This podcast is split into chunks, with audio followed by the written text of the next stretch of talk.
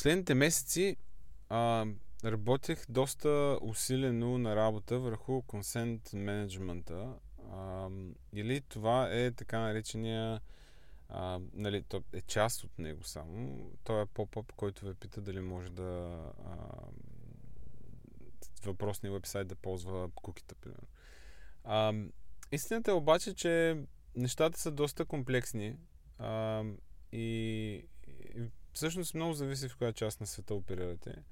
Но в Европа той е големия шум, който се дигна около GDPR нещата и, нали, сега трябва всяка компания да е compliant, нали, да се грижи за данните на юзерите, което като цяло си е супер, нали.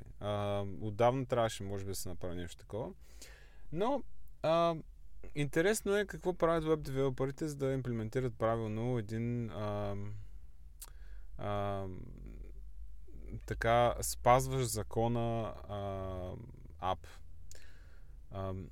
Примерно, масово това, което наблюдавам, е, че имплементацията е почти никаква. Тоест, хората слагат един снипет, там се появява един банер, който казва ми, този вебсайт ползва кукита, окей ли си с това? Ако не си с това, окей, нали, можеш да спреш да го браузваш този сайт, нали, да го разглеждаш. Което не е точно compliant, защото в момента, в който човек заради вебсайта, куките вече са дропнати на въпросната страница, т.е. човека моментално бива следен, нали, в кавички. А идеята е човек да има избор, т.е. този банер да излезе преди въпросното куки да бъде закачено към браузъра на човека. И тук вече има няколко начина да се имплементира подобно нещо. Съответно, ако има компанията ресурси, може да го направи инхаус, което почти никой не прави, защото си е доста работа, според мене.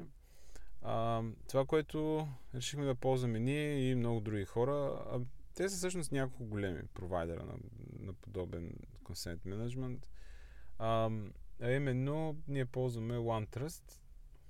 И идеята на тая компания е, че тя, нали, има голям диапазон от продукти, но това, което ползваме ние за консент менеджмент, е въпросният cookie consent банер, който показва някакъв UI. Човека може да сепне, нали, да приеме въпросните правила в кавички, може да ги реджекне и може да не направи нищо. Може просто да си оставя банера, да се седи или да го затвори, което е почти равносилно на реджектване. Нали.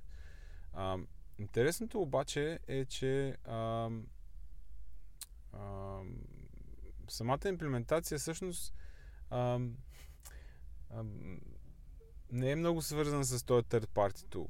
Тоест, това, че се ползва някакво готово решение, не означава, че автоматично, нали, ние сме се решили проблема, след като дропнем въпросния банер на страницата. Нали, той банер се появява, но точно това, което казах всъщност в началото, е, че това да няма кукита допреди юзера да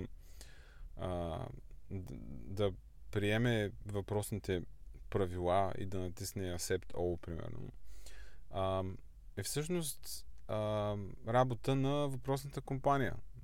Нали, всеки third party провайдер на подобен consent management, той не може да ви реши този проблем, защото реално той няма представа за това какво прави вашия ап, нали, какви неща пази в браузъра и така нататък.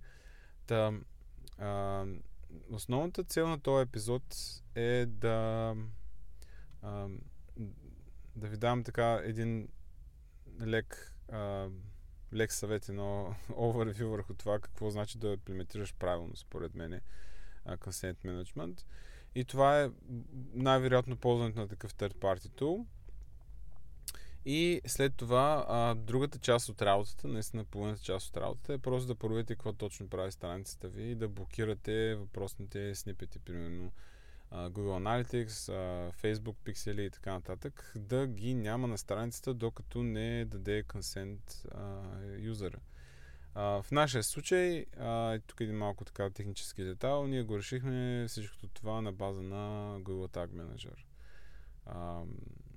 Там интеграцията с такъв подобен third party tool е отново ръчна работа, т.е. Няма някакъв магичен начин или магично API, което да ви реши проблема. Трябва да се пише код. Няма как да се реши този проблем. Но като цяло задачата е доста интересна и ако работите в някаква сфера, която всъщност в която и сфера, най-вероятно трябва да спазвате закона. Да, прегледайте как точно сте имплементирали това и дали сте compliant по GDPR, ако сте в Европа, макар че и в щатите скоро май регулациите ще са доста подобни.